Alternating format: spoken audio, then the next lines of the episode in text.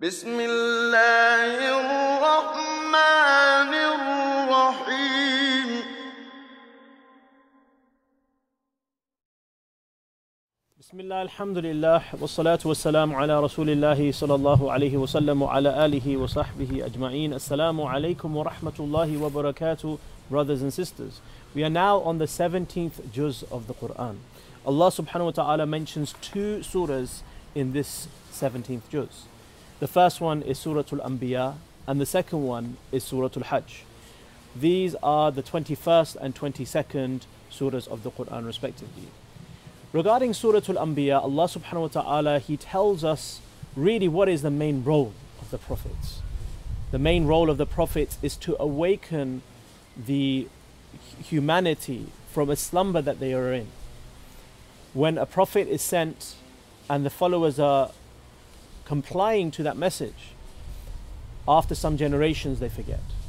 Allah subhanahu wa ta'ala sends another prophet reminding them of what the previous prophet had said. Allah subhanahu wa ta'ala says in the very beginning, اقترب للناس حسابهم وهم في غفلة معرضون, that the day of judgment is drawing near and yet mankind is in a state of heedlessness. This is the situation that many of us are facing.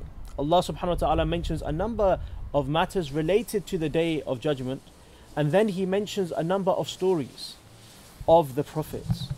He mentions stories of a story of Ibrahim alayhi salam, the very famous story in fact, in which he confronts his people and he destroys all of the idols. That very famous story is found in Surah Al-Anbiya. We also have the very famous story of Nuh alayhi salam, and in actual fact one of the things that you find in this section is that the role of the prophets, it revolves around two things here. The first thing is that all of them are calling their people to Allah subhanahu wa ta'ala, and the second thing is that they are making dua to Allah, and Allah's duas are being answered one after the other, one after the other. So here we have Nuh alayhi salam, he makes a dua against his people and that dua is answered. We have the story of Yunus alayhi salam, who is in the belly of the whale and he calls upon Allah, La ilaha illa anta subhanaka inni kuntu min al-zalimeen. That Allah subhanahu wa ta'ala responds to this dua and He takes him out of the belly of the whale. We also have the story of Ayyub alayhi salam, and he is a prophet that was afflicted with a number of personal health problems. He calls upon Allah subhanahu wa ta'ala and then Allah responds to his call. So these are two characteristics that we find from the prophets in this section of Surah Al-Anbiya. Then we come to the next surah, which is Surah Al-Hajj. And Surah Al-Hajj is a very unique surah of the Quran, the 22nd surah of the Quran. It is a surah that was revealed in the Meccan period as well as being revealed in the Madani period, which is very strange because the surah is called Surah Al-Hajj and Hajj did not come about until the very later on in the Madani period. We also have this surah being revealed to the Messenger of Allah sallallahu alayhi wasallam in the daytime as well as the nighttime. This surah was also revealed to the Prophet sallallahu alayhi wasallam whilst he was a muqim, he was a resident, as well as being a traveler, he was a musafir. And this is the only surah in the Quran that has two sajda of tilawa in it.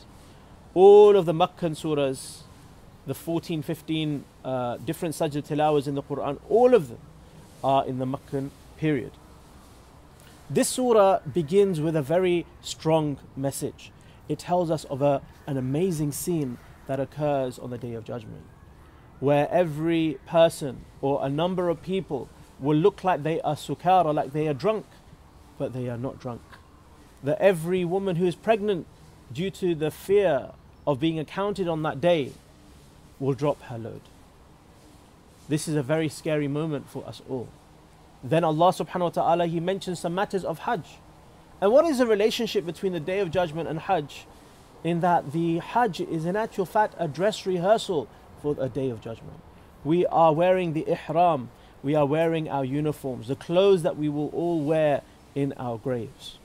And Allah subhanahu wa ta'ala, He gives us this opportunity of moving from one place to another place and back to another place in Hajj, almost as though he is preparing us for the different stages of the Day of Judgment. Then Allah subhanahu wa ta'ala mentions some matters related to jihad. Jihad in actual, Hajj in actual fact is the jihad of the women.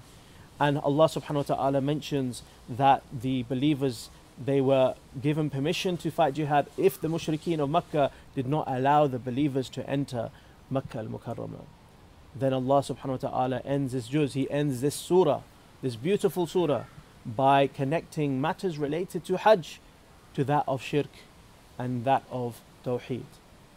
We hope inshallah you can join us for the next juz, where we will be discussing some of the traits, some of the qualities of the believers in Surah Al-Mu'minun.